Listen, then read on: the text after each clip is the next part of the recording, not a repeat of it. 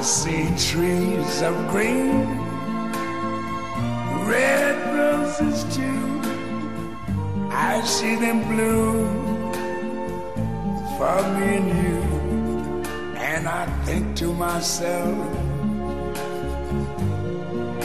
what a wonderful world.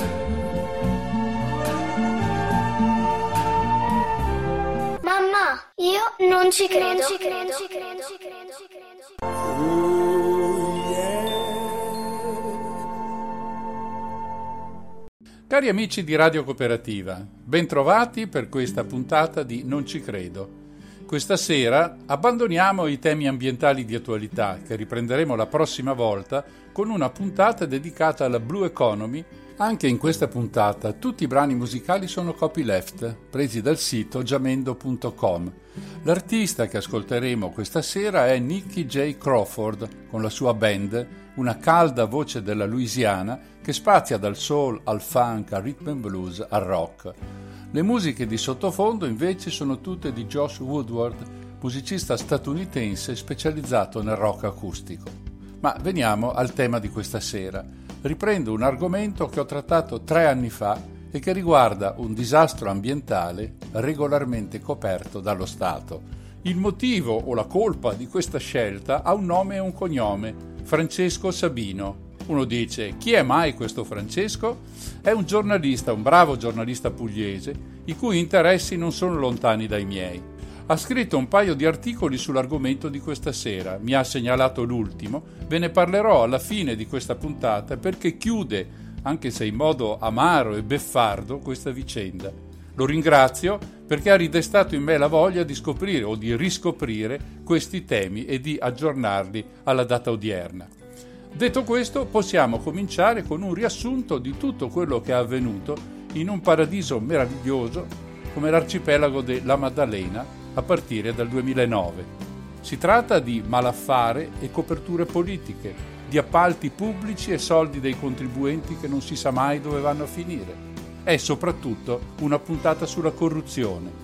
10 anni fa o poco più la situazione era così drammatica da far dire all'OCSE che 4 imprese su 5 del nostro paese erano danneggiate dall'illegalità. Per prendere dati un po' più recenti facciamo riferimenti a quelli del 2016. L'Olaf, l'Istituto Europeo Anticorruzione, ci mette al 3° posto dopo Grecia e Bulgaria tra i paesi più corrotti dell'Unione. Transparency International classifica il paese al 66° posto mondiale con un punteggio di 47 su 100, quindi nettamente insufficiente. Nel 2019 siamo risaliti al 51° posto con il punteggio di 53 su 100, non un granché per un paese che si definisce civile. Aggiungo anche che questa è la percezione della corruzione del paese, non è detto che la misurazione sia precisa, ma è comunque un'indicazione. Insomma, nessuno può mettere in dubbio che la Danimarca, prima nella classifica di IT, sia meno corrotta dell'Italia. E non è solo una questione morale, perché in un paese come questo, chi volete che abbia voglia di investire se non la mafia e la camorra? La questione che oggi affrontiamo si svolge nel nord della Sardegna, precisamente alla Maddalena, dove nel 2009 dovrebbe tenersi il summit del G8. Purtroppo, nella primavera di quell'anno, un forte terremoto sconquassa l'Aquila e le zone vicine. Così il primo ministro italiano, Silvio Berlusconi, ha l'idea di portare i capi di Stato delle 8 potenze mondiali a vivere in diretta la situazione dei terremotati. Il G8 si fa all'Aquila. Ma nel frattempo, alla Maddalena i lavori sono stati finanziati, cominciati, parzialmente pagati. Ed è di questo che voglio parlarvi. Il G8 dell'Aquila c'entra solo perché ha lasciato la località sarda con un palmo di naso. Perché ritirare fuori oggi questa vecchia questione? Perché nel frattempo, come vi racconterò stasera, il processo contro gli imputati è terminato da un po' e ci sono tutte le sentenze. Conoscendo tutta la storia potremmo così meglio apprezzare o disprezzare quello che i giudici hanno detto e hanno fatto. Ma per questo c'è ancora tempo. Qual è il contesto nel quale tutto ciò avviene? Dunque siamo nel 2009. L'Italia è chiamata ad ospitare la riunione del G8, quella che molti pomposamente chiamano la riunione dei grandi della terra, Il summit è previsto nei giorni 8, 9, 10 luglio e la sede scelta dal governo italiano è bellissima. La Maddalena, un piccolo arcipelago meraviglioso nel nord-est della Sardegna, in provincia di Olbia. Si tratta di un pugno di isole, tra cui Caprera, così legata alla storia risorgimentale italiana. Oltretutto parco naturale nazionale, protette sia le aree marine che quelle terrestri, rinomata località turistica con spiagge famose in ogni parte del mondo, tra cui la meravigliosa spiaggia rosa di Budelli, insomma un posto fantastico. In realtà la decisione di tenere il vertice alla Maddalena viene presa 2 anni prima, nel 2007, dall'allora primo ministro Romano Prodi. I motivi di questa scelta sono chiari: rilanciare in chiave turistica l'economia dell'arcipelago nel nord dell'isola. Infatti là c'è la base navale americana, appena dismessa e lasciata libera. Quale occasione migliore? Nel 2008 il governo Prodi cade e inizia il 4° governo Berlusconi, il quale si trova di fronte ad una decisione già presa e quindi da rispettare. Come è nelle sue caratteristiche, parte lancia in resta, vuole fare in fretta e così coinvolge il Dipartimento della Protezione Civile che, lo ricordo, può agire in deroga alle norme.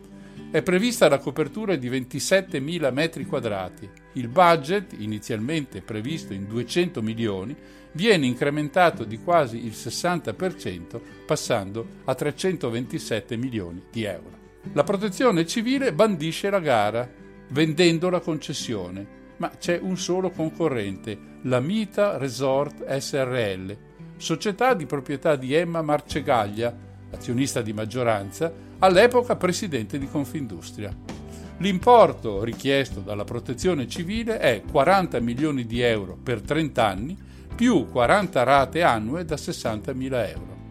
L'obiettivo è quello di trasformare l'ex arsenale in un approdo per yacht di lusso. Poi però, come ho già ricordato, il terremoto dell'Aquila.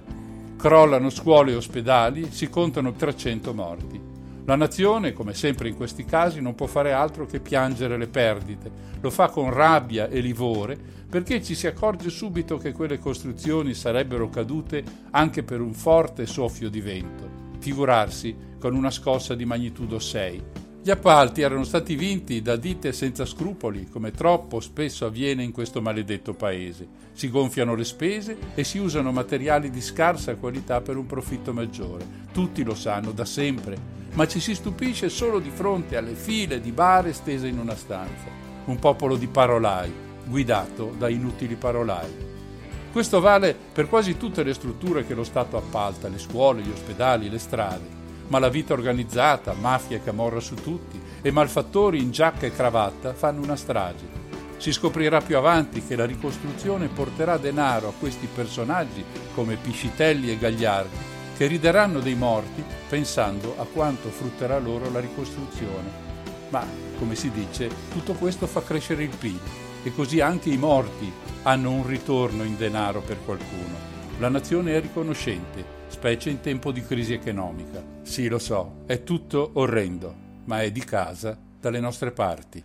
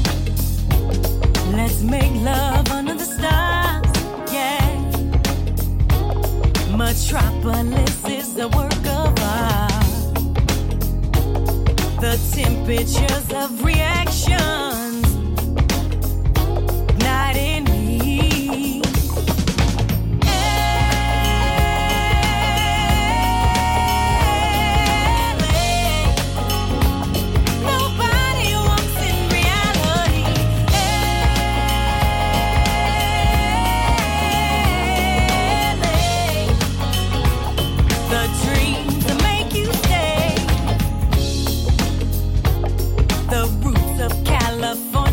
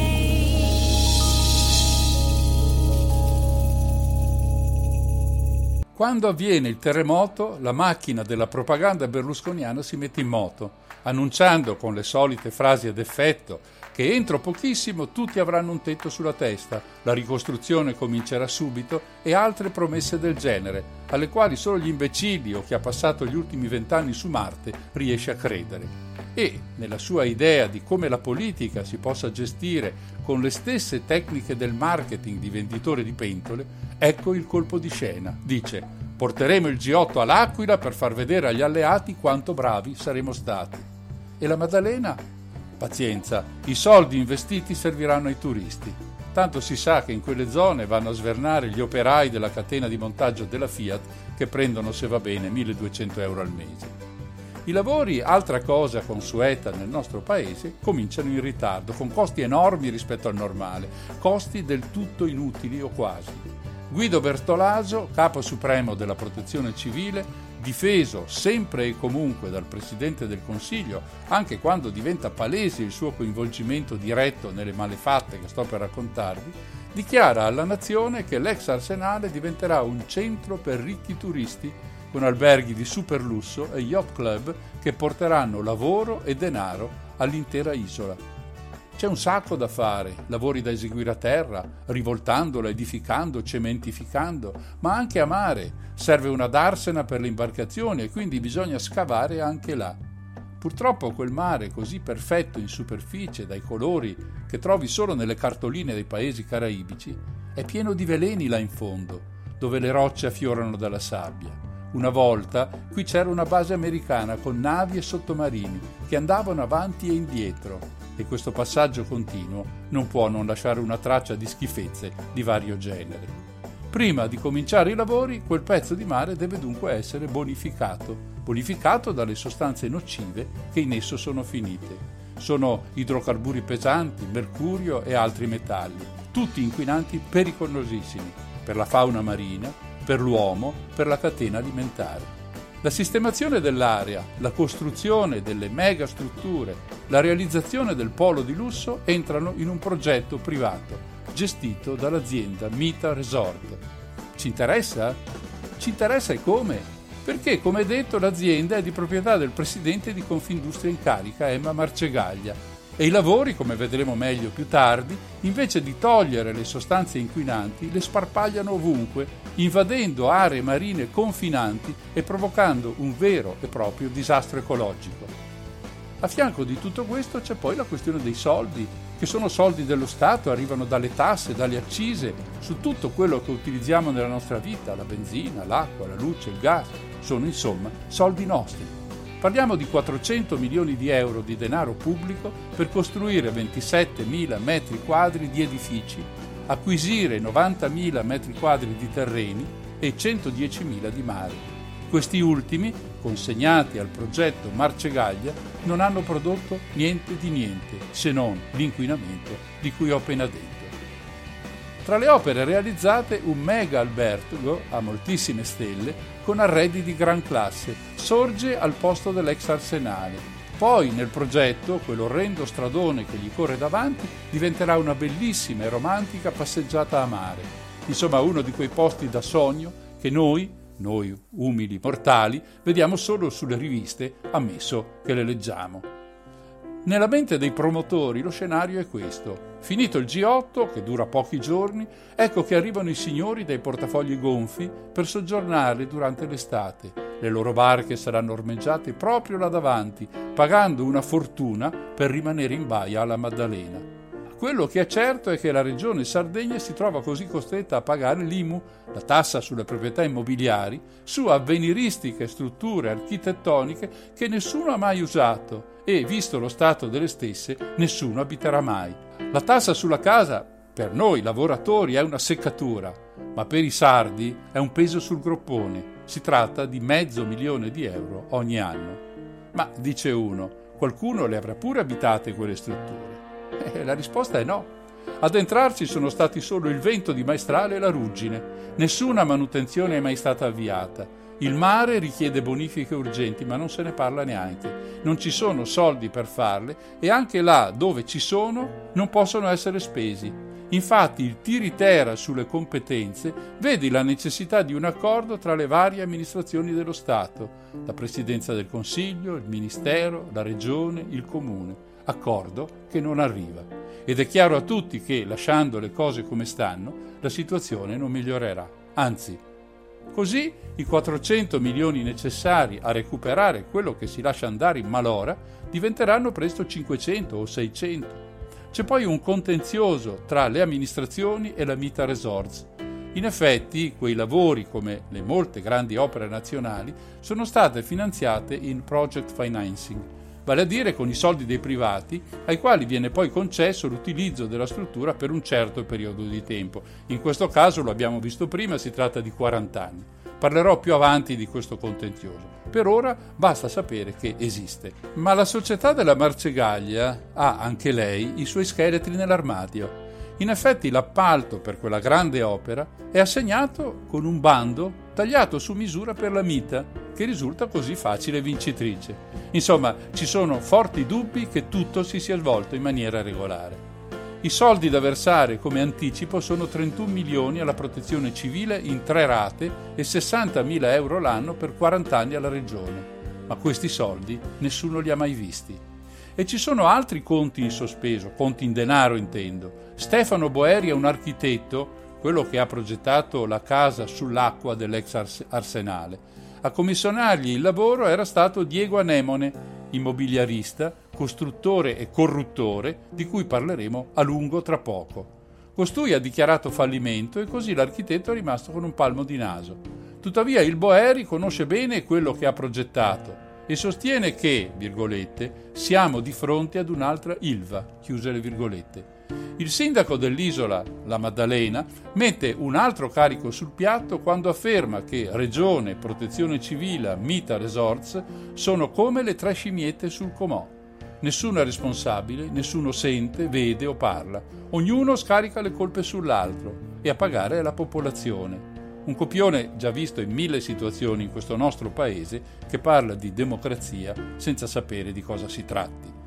Mi sembra inutile girarci tanto intorno. Quando il 23 aprile Silvio Berlusconi annuncia il trasferimento del G8 all'Aquila, il capo della Protezione Civile, Bertolaso, si rivolge ai sardi estremamente perplessi e incazzati con una serie infinita di assicurazioni che sono soltanto bugie grossolane, secondo la tradizione del suo padrone, il capo dell'esecutivo. La garanzia per l'isola è, in poche parole, il fatto di averle lasciato in eredità una grande opera, che avrebbe garantito lavoro e profitti, riprendendo i fasti di quando quell'area era abitata dagli americani della base navale. Affermazioni che nascondono il cinismo di un inganno. E così si ripete la solita storia, racchiusa nelle vicende Balducci-Protezione Civile. Angelo Balducci è uno degli alti dirigenti del Ministero dei Lavori Pubblici, responsabile della ricostruzione del Petruzzelli di Bari, dei lavori per i mondiali del nuoto a Roma, anche là con un sacco di problemi e di dubbi, e di molte altre attività di primissimo piano. Come è consuetudine in un paese estremamente corrotto come il nostro, gli appalti favoriscono amici, parenti, conoscenti e hanno sempre un ritorno. Quando si avviano le indagini, tutto questo viene a galla. E Balducci si dimette nel 2010, viene arrestato e poi consegnato agli arresti domiciliari. Ne parleremo tra poco in dettaglio. In tutte queste situazioni c'è un solo perdente, lo Stato, poiché le opere, giuste o sbagliate che siano, vengono a costare sempre dal 30 al 50% in più, come una specie di tassa di corruzione. È perfettamente inutile che i media e gli stessi cittadini si stupiscano ogni volta che uno scandalo viene svelato. Lo scandalo è la regola, la sua scoperta l'eccezione. Poi c'è la questione della bonifica, di cui parleremo dopo una pausa musicale. Hey!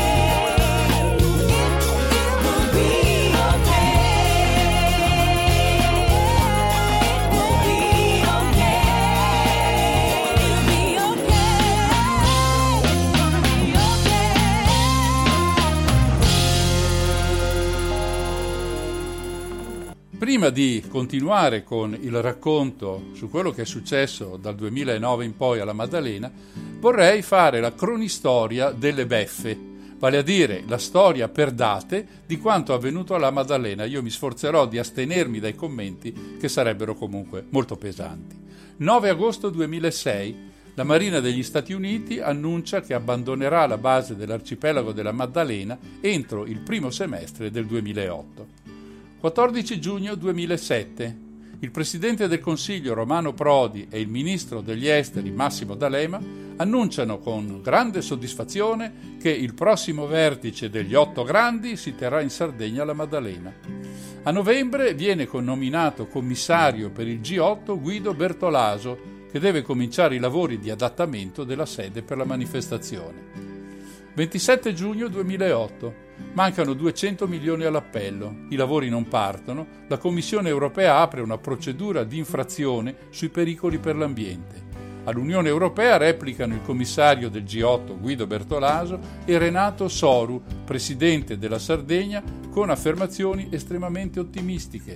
Stiamo preparando un vertice memorabile per ecocompatibilità, dicono. 17 agosto 2008. Giorgio Napolitano, presidente della Repubblica, visita i cantieri per il G8 del 2009 alla Maddalena. Con lui il sottosegretario Bertolaso e il presidente della Regione Sardegna Renato Soru. I lavori procedono con grande celerità, dice Napolitano. Non mi risultano notizie di un cambiamento di sede. 2 aprile 2009. Il capo della Protezione Civile, Guido Bertolaso, assicura che tutto fila liscio. Le delegazioni straniere, scrive, hanno potuto verificare il lavoro di bonifica ambientale, la logistica, gli sviluppi positivi che il progetto ha pensato per il turismo della Sardegna. 23 aprile 2009. Il G8 si terrà all'Aquila. Il Consiglio dei Ministri decide di spostare la sede della riunione. La decisione politica è stata presa, dice il ministro Matteoli. Ora il Presidente del Consiglio deve consultare tutti i capi di Stato invitati. Il giorno dopo, 24 aprile 2009, al governatore dell'isola, Silvio Berlusconi promette che lo spostamento del G8 non determinerà l'abbandono dei lavori già avviati. Sempre lo stesso giorno c'è una rivolta in Sardegna. La decisione di trasferire il G8 provoca dure reazioni. Il temore è che le grandi opere progettate alla Maddalena, senza i finanziamenti residui, non vengano completate. 25 aprile 2009. Bertolaso fornisce i suoi motivi dello spostamento. Primo, una scelta etica per stare più vicini a chi sta male davvero. Secondo, il costo della sicurezza, 20 milioni all'Aquila contro i 120 nell'isola. Ma questo come mai non si sapeva prima? 28 gennaio 2010, il flop della Maddalena dal G8 all'abbandono. Vuoti 2 hotel a 5 stelle, nessuno li vuole, uno è costato 742.000 euro per ogni stanza. 28 gennaio 2010, lo stesso giorno. Dopo l'inchiesta di Repubblica di cui parleremo, il caso Maddalena arriva in Parlamento. L'Italia dei Valori chiede l'intervento della Corte dei Conti e Bertolaso invita la stampa ad una visita guidata. 2 febbraio 2010. Ora faremo la manutenzione. Prima dell'estate, dice Bertolaso, qui ci sarà una grande realtà industriale che farà funzionare questa meraviglia. Stiamo lavorando al bando di assegnazioni. 13 febbraio 2010. L'ex Arsenale viene assegnato alla Mita di Emma Marcegaglia, presidente Confindustria. Scattano i ricorsi degli esclusi. L'appalto è stato fatto direttamente da Guido Bertolaso. Quando scoppierà lo scandalo G8, salterà fuori un'interessante intercettazione che dice: «La durata del contratto la decido io, perché è ovvio che voglio sfruttare questi giorni di campagna elettorale dove Soru pensa ad altre cose». Questa è la telefonata che Bertolaso fa con Balducci.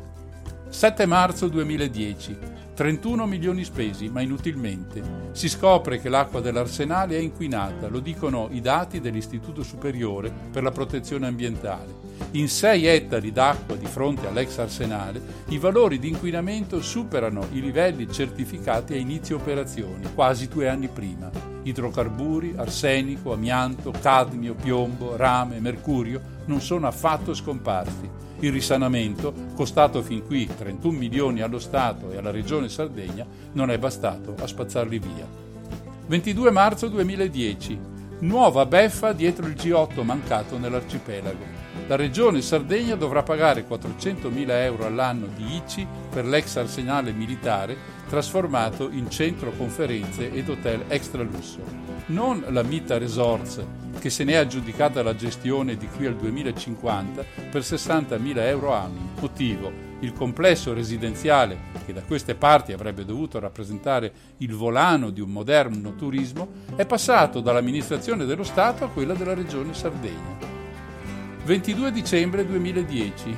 Licenziati i dipendenti, la Mita è pronta a ridare le chiavi alla Regione. La struttura era stata data in gestione per 40 anni al gruppo Marcegaglia.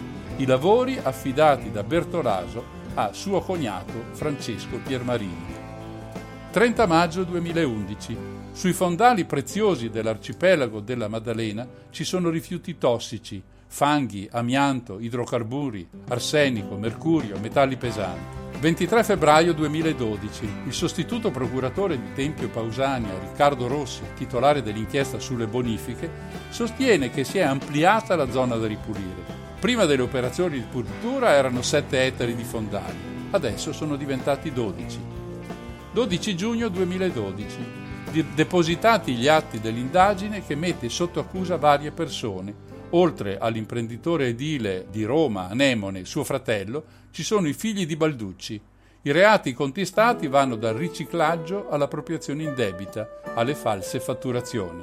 Il Tribunale del Riesame ha confermato il sequestro dei beni.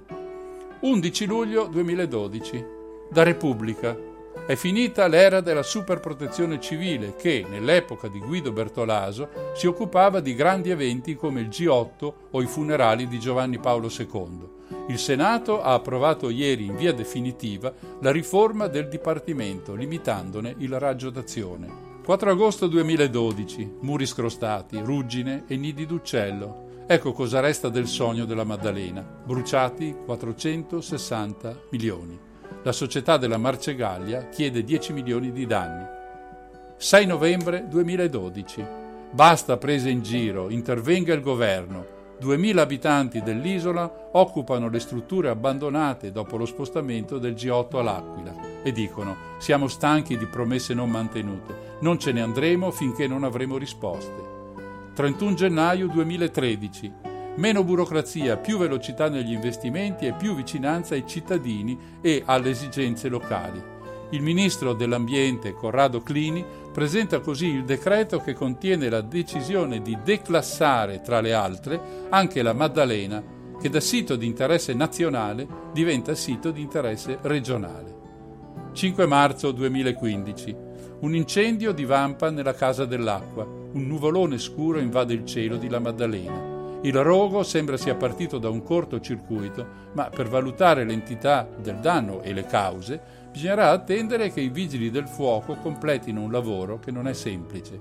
Quel che resta dell'ex arsenale è un grande tempio allo spreco di risorse pubbliche. 2016.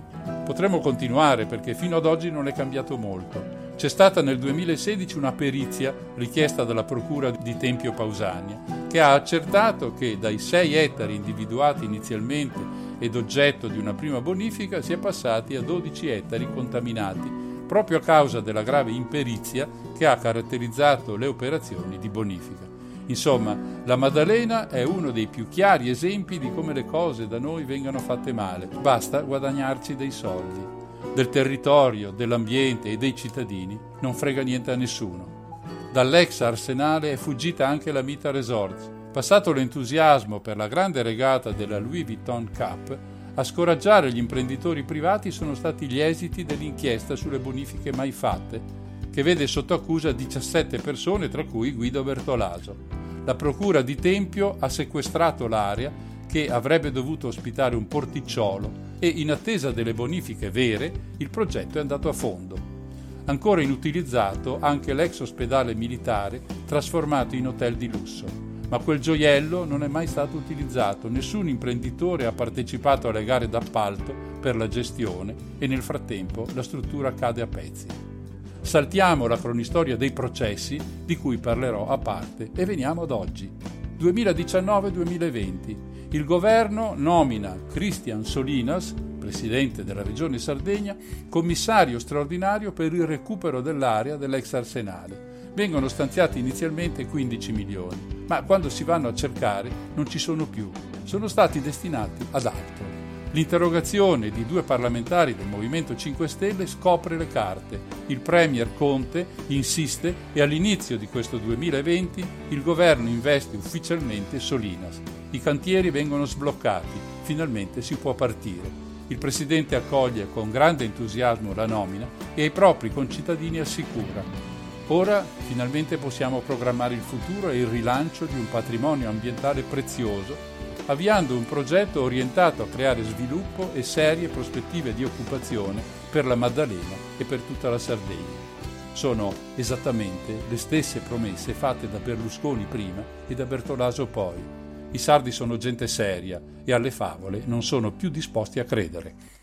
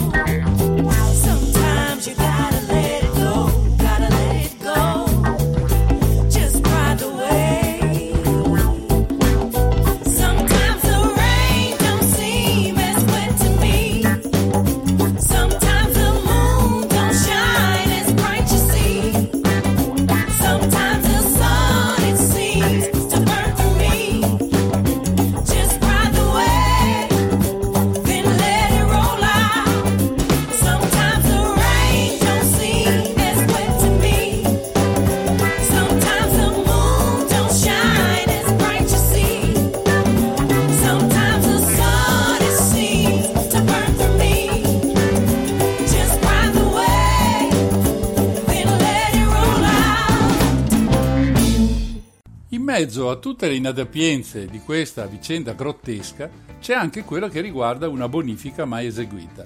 Vediamo come sono andate le cose tornando indietro di qualche anno. Il capo gabinetto del governatore sardo Cappellacci è Ada Lai, che siede al tavolo dove si decidono le sorti dell'area. Un tavolo da cui sono scomparsi lo Stato, l'azienda privata, la protezione civile. Si intende, ognuno ha portato motivi validi, che suonano però più come alibi inventati. La Protezione Civile si appella alla legge 100, che ha ridimensionato le sue competenze. Il governo e il Ministero dell'Ambiente se ne lavano le mani, declassando il sito della Maddalena da sito di interesse nazionale a sito di interesse regionale, quindi non più di sua competenza. Mita Resort apre un contenzioso milionario contro la Protezione Civile e da allora alle conferenze dei servizi non si presenta più. Il sindaco del comune sardo, Comiti, dice, virgolette, «La situazione è paradossale. Da quando la nostra isola è sito di interesse regionale tutto è immobile e coloro che sono responsabili di aver inquinato non fanno assolutamente nulla, mentre tutto è ricaduto sul comune. Qui c'è un responsabile, lo Stato, che non muove un dito». Chiuse le virgolette. Il governo, segnatamente il Ministero dell'Ambiente e la Protezione Civile, si passano la palla chiamandosi fuori da ogni impegno e responsabilità. Come se non bastasse, in virtù di una legge regionale, la numero 9 del 2006, la regione può delegare tutto al comune e quindi Comiti si ritrova all'improvviso con una bella gatta da pelare e ben pochi alleati dalla sua. Il fuggi-fuggi e il declassamento non sembrano inquietare la regione, sulle cui casse rischiano di gravare i danni chiesti dalla Mita Resorts. Come spesso accade, gli intoccabili si sono salvati senza doversi assumere le conseguenze del mancato rilancio dell'area e dell'economia dell'isola, ma soprattutto senza pagare i danni che crescono di giorno in giorno. E gli invisibili, i 12.000 abitanti di Maddalena e il loro sindaco, sono lasciati da soli, abbandonati, e con loro i 114.000 metri quadrati di edifici e aree a terra e i 110.000 metri quadrati di mare nell'ex arsenale, in balia del vento e del sale. E poi c'è quell'albergo megagalattico che sta cadendo a pezzi e di cui sembra non interessare a nessuno, anche se era assorto con il miraggio di posti di lavoro e di rilancio dell'economia della zona. Siccome al peggio non c'è mai fine, un'altra chicca della questione riguarda il cablaggio delle linee di connessione. La Maddalena, con 13 km di fibre ottiche, dovrebbe diventare l'isola più connessa nel mondo. Servono 8 milioni che sono già destinati, ma con lo spostamento del G8 all'Aquila tutto si ferma quando mancano, ascoltate, solo 100 metri per completare l'opera. 100 metri che sembrano 1000 km. E non finisce qui. Nel 2010, infatti, parte un'inchiesta condotta dal pubblico ministero Riccardo Rossi della Procura di Tempio Pausania sulle bonifiche a mare. Coadiuvato dai NOE e dai carabinieri, indaga su un tratto di 60.000 metri quadrati e la sorpresa non è tanto che la bonifica non sia mai partita, quanto che ai vecchi inquinanti se ne sono aggiunti di nuovi. Il motivo è abbastanza ovvio. Nel 2009 i soldi per la bonifica sono pochi, circa 7 milioni, e il tempo ancora meno. Dunque si prendono delle ruspe e si ara il fondale per 50 centimetri. In questo modo i veleni che per 50 anni la Marina Militare Italiana e poi quella statunitense aveva rilasciato in mare vengono smossi e finiscono in acqua, in balia di onde e correnti, invadendo un'area doppia rispetto a quella iniziale, fino ad uscire dai confini del parco naturale. Ecco perché il mare attorno alla Maddalena è oggi invaso da mercurio e idrocarburi pesanti. E la bonifica costa, anzi costerebbe il doppio. Il condizionale è d'obbligo perché in ogni caso non ci sono fondi per finanziarlo. Quali sono le conseguenze? Nessuno lo può dire, nessuno può sapere quanto l'ecosistema di uno dei più bei parchi naturali del Mediterraneo sia stato compromesso. Seguono la situazione i responsabili del parco e l'ARPAS. Nel frattempo, per questi reati vengono messe sotto indagine 17 persone, ma nessuno sa, tanto per cambiare, quanto tempo servirà per accertarne le responsabilità. E a proposito di celerità e di efficienza, fa specie leggere che proprio il Tribunale di Tempio Pausania è andato a fuoco di notte a causa di un tostapane e i giudici per le indagini preliminari sono costretti a tenere le udienze in una ex scuola elementare. Di questo dovrebbe preoccuparsi lo Stato e non delle presunte vendette politiche dei magistrati contro l'ex premier Silvio Berlusconi. Tra i 17 inquisiti ci sono nomi noti che ho già citato come Bertolaso e Balducci, di cui parleremo dopo, ma anche altri che nella vicenda possono aver avuto un ruolo importante: Marco Rinaldi e Matteo Canu, responsabili dell'impresa appaltatrice delle bonifiche in mare, l'Acidonio di Roma, il direttore dei lavori Luigi Minenza, l'ingegnere operativo Riccardo Miccichè, il responsabile unico del procedimento Ferdinando Fonti, il provveditore per le opere pubbliche e magistrato delle acque del Veneto Patrizio Cuccioletta, i collaudatori Andrea Giuseppe Ferro e Valeria Olivieri e il segretario della loro commissione Luciano Saltari, l'ex provveditore ai lavori pubblici per la Toscana Fabio De Santis, l'ingegnere sismico Gian Michele Calvi, il responsabile nazionale dell'ISPRA, che fa parte del Ministero dell'Ambiente, Damiano Scarcella, e il dirigente del Ministero dell'Ambiente Gianfranco Mascazzini. Un elenco in cui si ritraccia il filo rosso dei nomi di quella struttura di malaffare battezzata la Cricca della Ferratella. La Ferratella è il luogo dove ha sede il Dipartimento per lo Sviluppo e la Competitività, dove Balducci e soci decidevano a chi assegnare gli appalti, ricevendo in cambio denaro, proprietà immobiliari e terreni. Intanto i turisti alla Maddalena ci vanno sempre meno e l'economia dell'isola è in pericolo. Stato, privati, protezione civile. Nessuno sente, vede e parla. Per questo il sindaco Angelo Comiti si aggira per l'ex arsenale, ripetendo come in una litania: tre scimmiette sul comò, che, tradotto in un italiano facilmente comprensibile a tutti, significa che per lo Stato i 12.000 abitanti di La Maddalena non contano proprio un cazzo.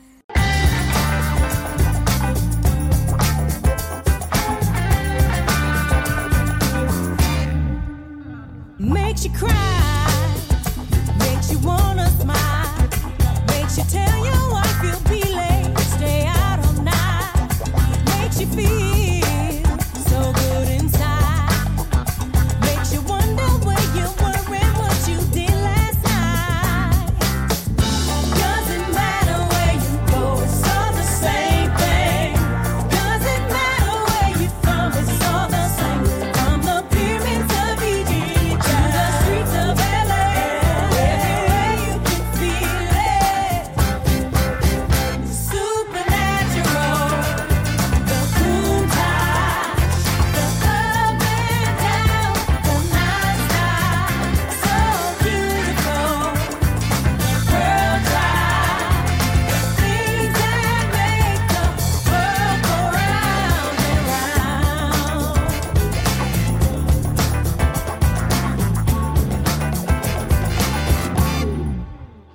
take a look around, tell me what you see. We got doctors, lawyers, pimps, and even wannabes.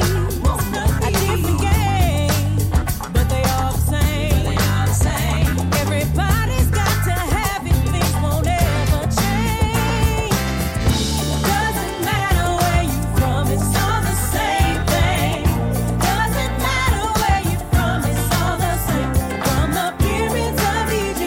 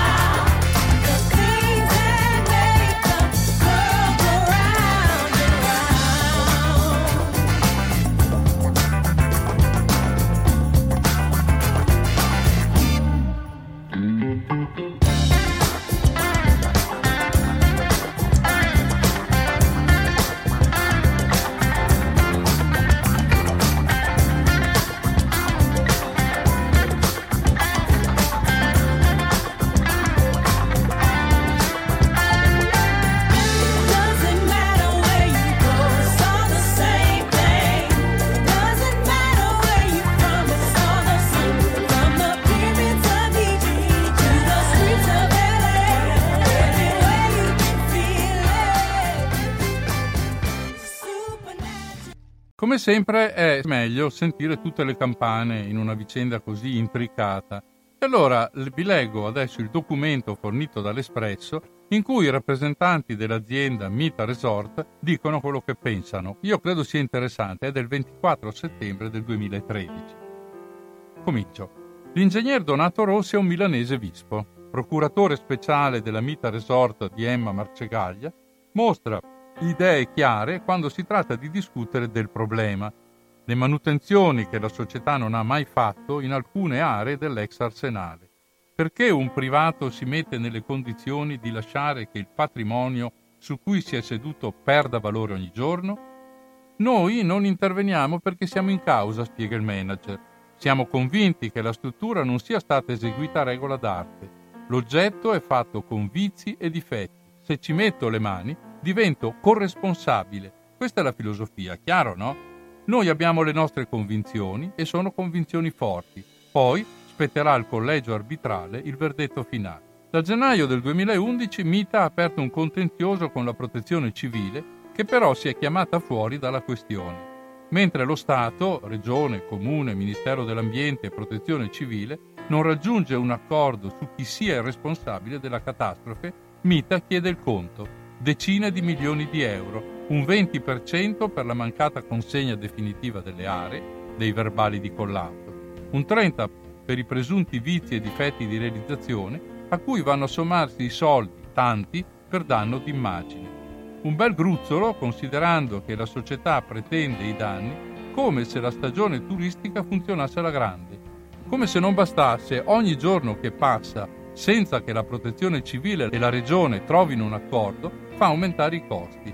A Mita ormai importa poco, qualcuno pagherà e Rossi non ha dubbi in merito. Poi per carità, ognuno fa la sua parte, dice, ma ci sarà pure un danno se abbiamo potuto tenere aperto solo pochi mesi in 4 anni. Eppure Mita la sua parte l'ha fatta a modo suo, nemmeno l'ombra dei 31 milioni una tantum che avrebbe dovuto versare in 3 rate alla Protezione Civile entro 13 mesi dalla data di aggiudicazione.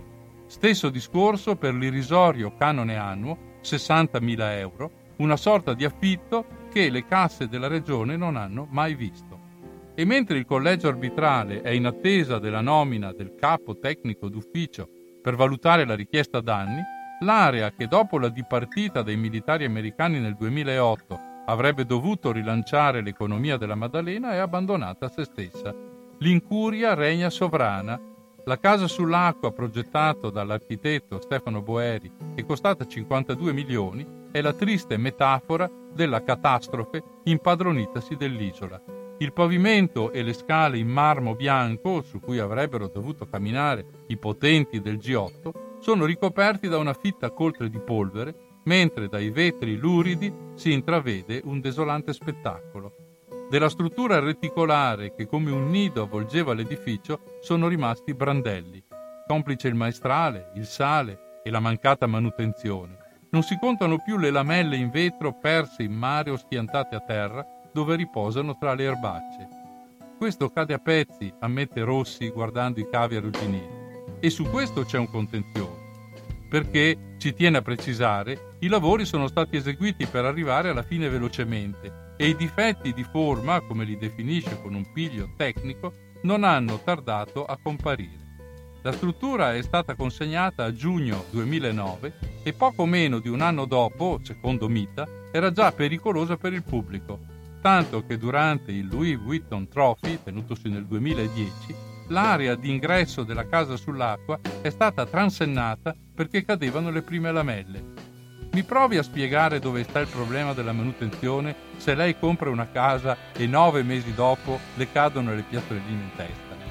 Ricapitolando, i 3 grossi temi sono: A.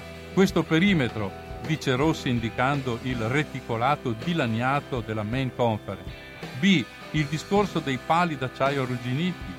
C. Il discorso del tetto, e si riferisce alla struttura che avrebbe dovuto ospitare un centro congressi e il porto turistico. L'albergo è perfetto, continua, basta passare lo scopettone e si riparte. Ci abbiamo speso 9 milioni di euro di arredi. Saremmo dei folli se li lasciassimo andare in rovina. Li abbiamo anche pagati, e non poco. Il lampadario della hall è costato 115.000 euro. Tutto pronto e immobile. La SPA, con sauna, bagno turco, sala fitness e sala massaggi, Assomiglia a un vecchio maniero abbandonato, dove tutto è stato coperto da teli bianchi, mentre la piscina sul tetto è ormai dimora di piante rinsecchite di insetti. Un 5 stelle lusso chiuso da 2 anni e destinato a restare tale fino a quando non si troverà un accordo sulle bonifiche da fare. Madre di tutte le battaglie, secondo il procuratore. Bonifica per cui mancano un progetto, un accordo tra le parti e soprattutto i fondi. Fondi che la Regione non ha, il Comune nemmeno, e che in ragione della legge vigente la Protezione Civile nega di dover versare. Bisognerà aspettare, sperando che lo Stato torni ad occuparsi di questa grande opera dimenticata da 4 anni.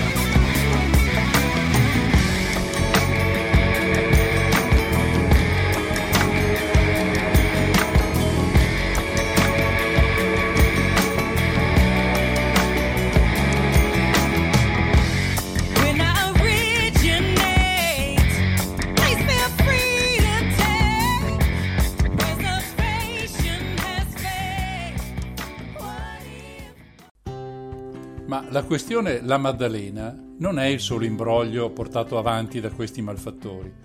Siccome credo ci siamo abbastanza incuriositi, cerchiamo di vedere come sono andate le cose fin dal principio, chi c'era dietro, chi ci ha guadagnato, chi ha corrotto chi. Le indagini sulla cricca dei grandi eventi comincia con una scuola per marescialli non ancora inaugurata del valore di 450 milioni e un lussuoso e costosissimo orologio come regalo di Natale.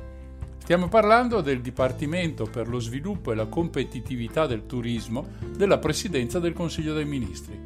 Nelle intercettazioni eseguite dagli inquirenti, gli stessi protagonisti del malaffare definiscono il sistema messo in piedi come gelatinoso, nel senso che si tratta di una melma ai limiti della corruzione.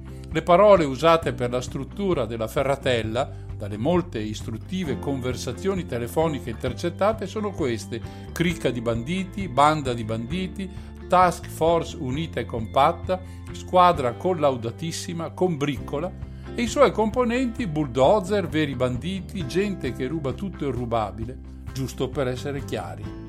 E su quel sistema gelatinoso mettono gli occhi gli investigatori, aprendo l'inchiesta sulla cricca dei grandi eventi che ha gestito in modo mafioso l'assegnazione dei più ricchi appalti di Stato, i mondiali di nuoto a Roma, 150 anni dell'Unità d'Italia e naturalmente la ristrutturazione dell'ex arsenale alla Maddalena in previsione del G8 poi spostato all'Aquila. Questo tanto per citarne qualcuno, ce ne sono molti altri. In mezzo ai guai finisce il capo della Protezione Civile e anche un ministro, Claudio Scajola, quello famoso dell'appartamento di fianco al Colosseo che lui abitava ma non sapeva di chi fosse. L'inchiesta inizia in Toscana, nella zona di Castello a Firenze. Nel 2001 l'azienda BTP, Baldassini, Tognozzi e Pontello, di Riccardo Fusi, vince un appalto per la costruzione della scuola dei marescialli e brigadieri. Si tratta di 190 milioni che raddoppieranno in pochi anni. Ma 5 anni dopo il Ministero delle Infrastrutture verifica che il progetto non va bene, non garantisce sicurezza di fronte ad eventuali eventi sismici. Fusi ricorre, ottiene un indennizzo dallo Stato, ma il cantiere passa alla Astaldi SpA. Siamo nel 2008 e appare sulla scena Francesco Maria Piscitelli, proprio quello che un anno dopo riderà con suo cognato sulle morti all'Aquila, pregustando affari d'oro nella ricostruzione. Costui prende Fusi e lo porta alla Ferratella, dove gli vengono presentati il capo in testa, Angelo Balducci, e i suoi fedeli funzionari Fabio De Santis e Mauro della Giovanpaola. Fusi capisce subito tutto. Sono quelli lì che decidono tutto, altro che appalti e ministeri, e comincia a oliare le ruote. In occasione del Natale 2008 i carabinieri lo fotografano mentre assieme a Piscitelli consegna un costoso orologio a De Santis, che nel frattempo era diventato provveditore alle opere pubbliche della Toscana, e l'appalto da quasi mezzo miliardo piano piano si sposta da Astaldi di nuovo verso la BTP. Un colpo perfetto, ma ecco arrivare il più classico colpo di scena. Adesso, come nei romanzi gialli che si rispettino, lasciamo per un momento da parte il colpo di scena e ci occupiamo del funzionamento di questo sistema di corruzione, cercando di capire nei dettagli come funziona e a quali guasti ha portato.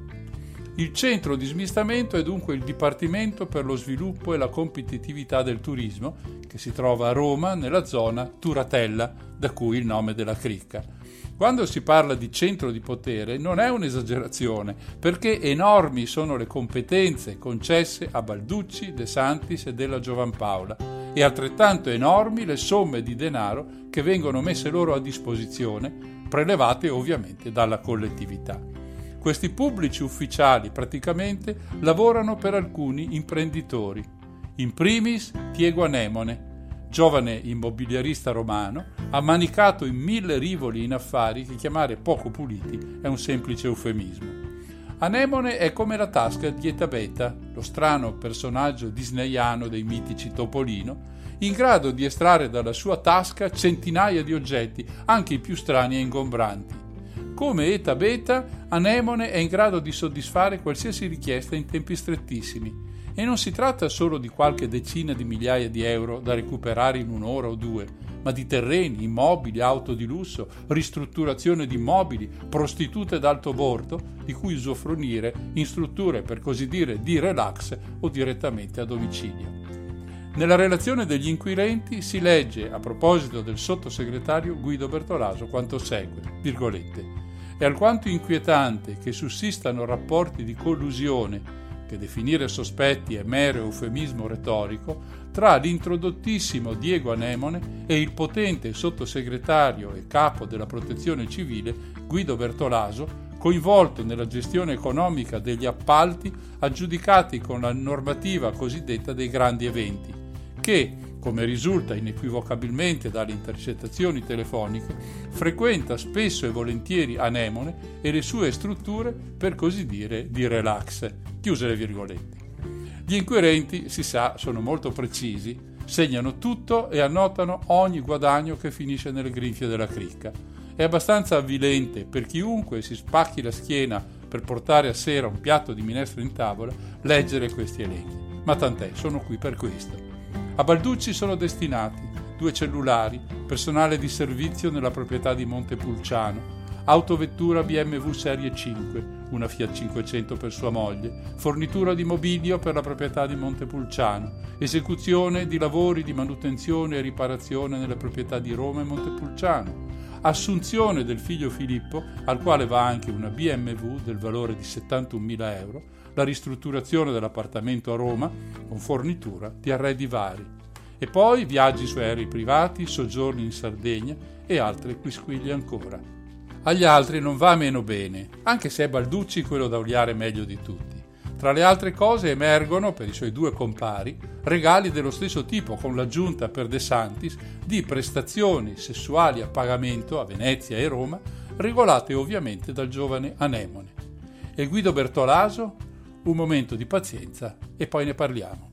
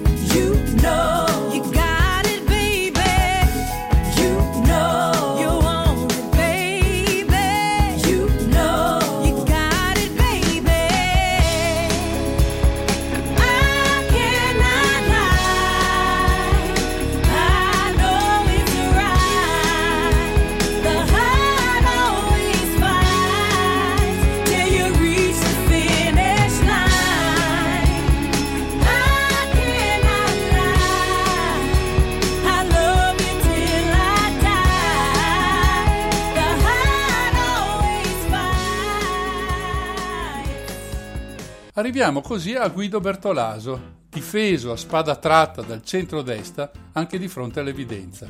Leggiamo ancora il dispositivo del giudice per le indagini preliminari. Virgolette. Sono emerse dalle intercettazioni telefoniche conversazioni nelle quali il Bertolaso viene menzionato o è uno degli interlocutori.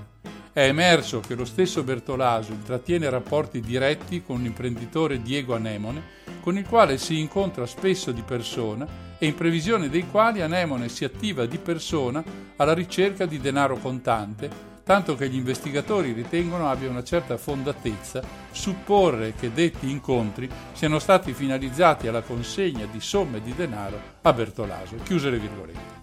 In realtà non c'è nessuna traccia del passaggio di denaro tra i due, è soltanto un'ipotesi. Quello che invece è sicuro è che Bertolaso gode dei favori sessuali messi a disposizione da Anemone. Lo si ricava da intercettazioni telefoniche che non lasciano a riguardo proprio nessun dubbio. I legami malavitosi sono diversi, si intrecciano vicende di aziende in cui compaiono anche le mogli dei due boss, Anemone e Balducci. Poi arriva il terremoto abruzzese. Come accennato, se per tutti noi è solo una tragedia, di fronte alla quale non si può che avere pietà e tristezza, per gli imprenditori è un enorme colpo di fortuna. La ricostruzione infatti garantirà contratti e cantieri per un sacco di tempo e un sacco di soldi. Se si può mettere le mani su quegli appalti è tutto grasso che cola. Pochi giorni dopo il sisma, Balducci chiama Anemone e gli dice: «Ti rendi conto? Chi oggi al posto mio si sarebbe mosso?» riferendosi al fatto di aver favorito le aziende di Anemone per la ricostruzione, e chiede di più per il figlio Filippo, che troverà puntualmente una sistemazione adeguata. Si arriva così a conoscere una delle cose che hanno schifato di più gli italiani.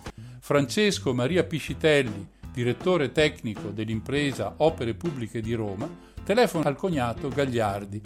Dalle parole dei due si capisce che si aspettano le decisioni di Balducci sugli appalti. Ecco la conversazione intercettata. Alla Ferratella, occupati di sta roba del terremoto, perché qui bisogna partire in quarta, subito.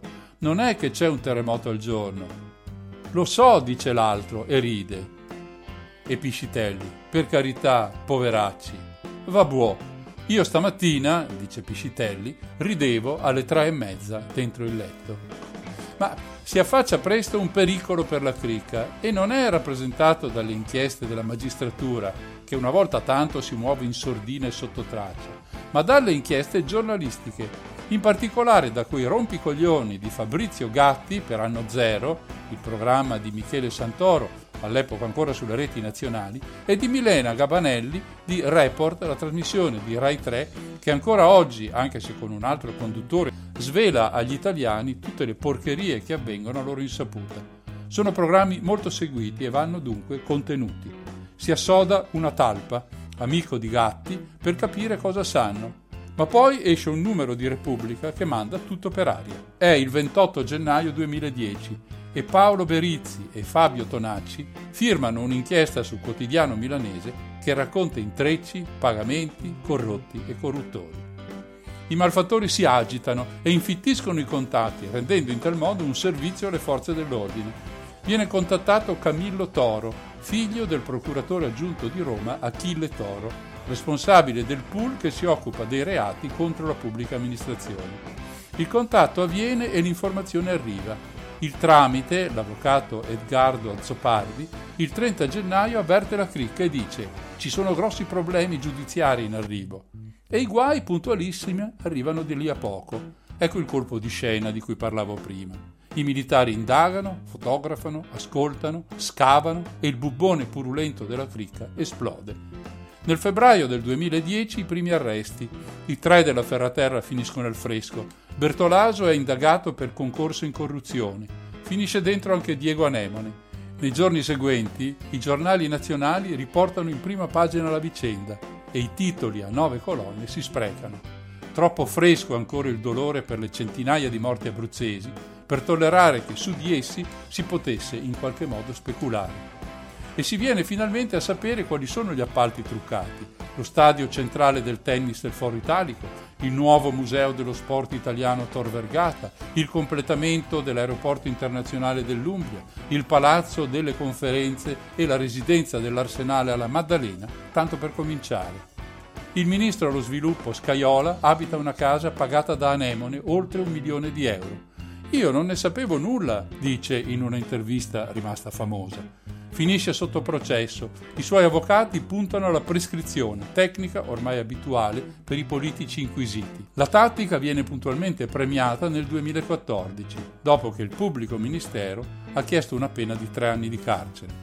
Scajola comunque esce dalla scena politica italiana e avrà altre visite della giustizia in relazione all'uccisione di Marco Biagi nel 2002 e per aver fornito la latitanza dell'ex parlamentare Amedeo Matacena, condannato per concorso esterno in associazione mafiosa. Insomma, un bel personaggino che è stato per ben 4 legislature un deputato, e quindi onorevole, e per 8 anni ministro nei governi di Silvio Berlusconi. Intanto l'inchiesta sulla cricca viene trasferita a Perugia, perché tra gli indagati c'è l'ex procuratore aggiunto di Roma Achille Toro, accusato di aver divulgato informazioni riservate quando era a Roma anche attraverso il figlio Camillo. Entrambi patteggiano nel 2011 6 mesi con sospensione della pena. Passa un anno e alla fine di novembre 2012 l'indagine cambia ancora sede e finisce a Roma, nelle mani dei magistrati Ilaria Calò e Roberto Felici. Intanto arrivano le prime condanne con rito immediato. 3 anni e 8 mesi a Balducci e De Santis per corruzione aggravata, 2 anni e 8 mesi per Piscitelli, 2 anni per Fusi. Gli altri aspettano gli esiti dell'indagine. In una combriccola così eterogenea capita che qualcuno cerchi di salvare il salvabile e comincia a parlare. Lo fa Piscitelli e saltano fuori altri nomi. Suo cognato Pierfrancesco Gagliardi, l'imbecille col quale rideva al telefono a proposito della ricostruzione dell'Aquila, Denis Verdini, all'epoca coordinatore nazionale del partito di Berlusconi, il PDL, per il quale si sono mossi i parlamentari bloccando l'uso delle intercettazioni telefoniche, e poi Antonello Colosimo, giudice della Corte dei Conti, e altri funzionari della Ferratella. Il 13 di novembre del 2012 parte un'altra costola del processo che coinvolge l'ex generale della finanza con ruolo nei servizi segreti Francesco Pittorru, al quale Anemone ha comprato 2 immobili a Roma. Ci sono altre questioni emerse durante le inchieste e tutte fanno capo ad Anemone e Balducci. Il 7 giugno 2013 Anemone finanzia la società Edelweiss, una casa cinematografica riconducibile a Balducci, tra i cui soci, come già detto, anche le mogli di Anemone e Balducci. Anche per questo Anemone e Balducci finiscono sotto processo nel 2015. Per alcuni beni di famiglia scatta una misura di prevenzione che solitamente si applica ai beni confiscati alla mafia, al fine di evitare la prescrizione. Si parla di decine di milioni di euro, certo non in sintonia con gli stipendi dei soggetti indagati. Il processo procede, come sempre in Italia, lentamente. Finalmente però ci siamo e si fissa la data per le sentenze. È il 18 gennaio 2018. Nel luglio precedente i pubblici ministeri Felici e Calò chiedono 10 condanne e l'intervenuta prescrizione per Bertolaso. Nei dettagli le richieste sono, tra le altre, 9 anni e 2 mesi per Angelo Balducci, 9 anni per Diego Anemone, 6 anni e mezzo per il fratello Daniele Anemone. I 2 pubblici ministeri nella loro requisitoria parlano ancora del sistema gelatinoso, sottolineando che, aperte virgolette, l'associazione di fatto tra Anemone e Balducci va oltre gli schemi di corruzione cui siamo abituati. Siamo di fronte a uno dei più gravi casi di corruzione nell'Italia dal dopoguerra per il danno enorme alla pubblica amministrazione con interi settori assoggettati al gruppo. È una sorta di corruzione 2.0, creata attraverso una rete di rapporti illeciti con soggetti di alto profilo istituzionale, con ripetuti e ingenti vantaggi a pubblici funzionari perché venissero meno ai loro doveri. Chiuse le virgolette. Pene minori sono state chieste per gli altri imputati, ad esempio 5 anni per il generale Francesco Pittorru. Siamo arrivati alla fine di questa storia, mancano solo le conclusioni. Le ascolteremo dopo una pausa musicale.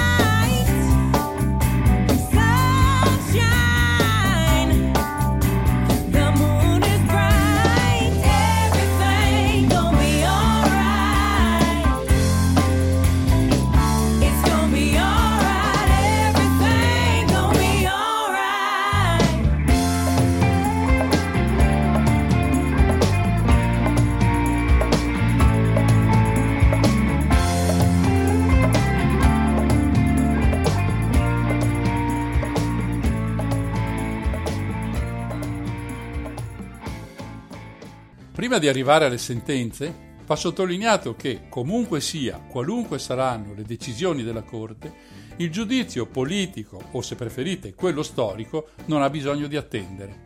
In effetti le considerazioni che emergono da queste vicende sono di due tipi.